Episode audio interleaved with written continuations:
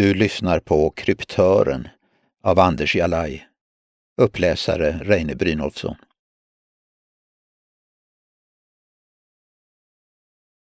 Kapitel 1 Stockholm 29 maj 2020 Aldrig, säger Victoria. Jag dör hellre än att följa med dig. Kom igen gumman, bara en drink, säger mannen i taxins baksäte. Mannen som är hennes chef. Nej, jag ska hem till min man och mina barn. Vi ses på jobbet på måndag. Men för helvete, Victoria. Jag tycker ju om... Hon slänger igen bildörren och klipper av hans mening. Hon styr stegen söderut på Birger norra sida. Klockan är några minuter efter två på natten. Hon har varit på kick-off med jobbet. Det blev en sen avslutning på en uteservering vid Stureplan. En ljummen bris innehållande både bensindoft och kebab möter henne på vägen mot Nybroplan. Hon går förbi nattklubben Rish där ett gäng berusade ungdomar i 20-årsåldern dividerar med en fet vakt klädd i blå uniform. För att undvika bråket tar hon en kort omväg på trottoaren och fortsätter mot Nybroplan. En och annan taxi och en elsparkcykel passerar henne när hon viker av åt vänster på Strandvägen. Hon vinglar till av berusningen när hon fortsätter österut mot Djurgården, känner samtidigt den angenäma doften av hav från Nybrovikens kajer. Det doftar sommar.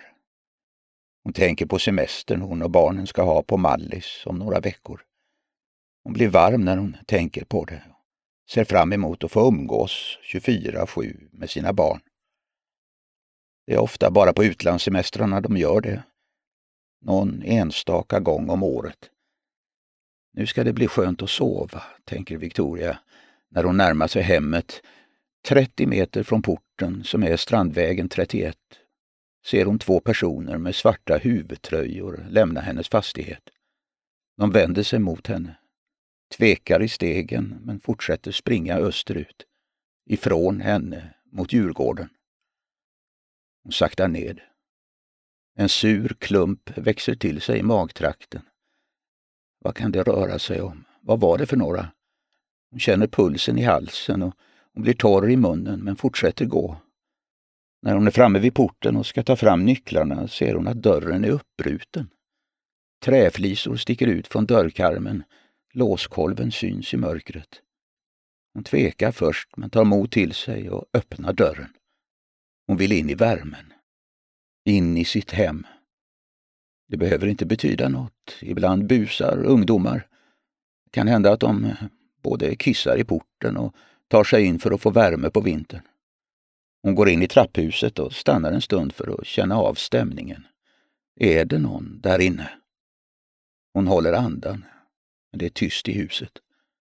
Hon fortsätter gå mot hissen med försiktiga steg. När hon tar tag i det blanka dörrhandtaget till hissdörren exploderar trapphuset.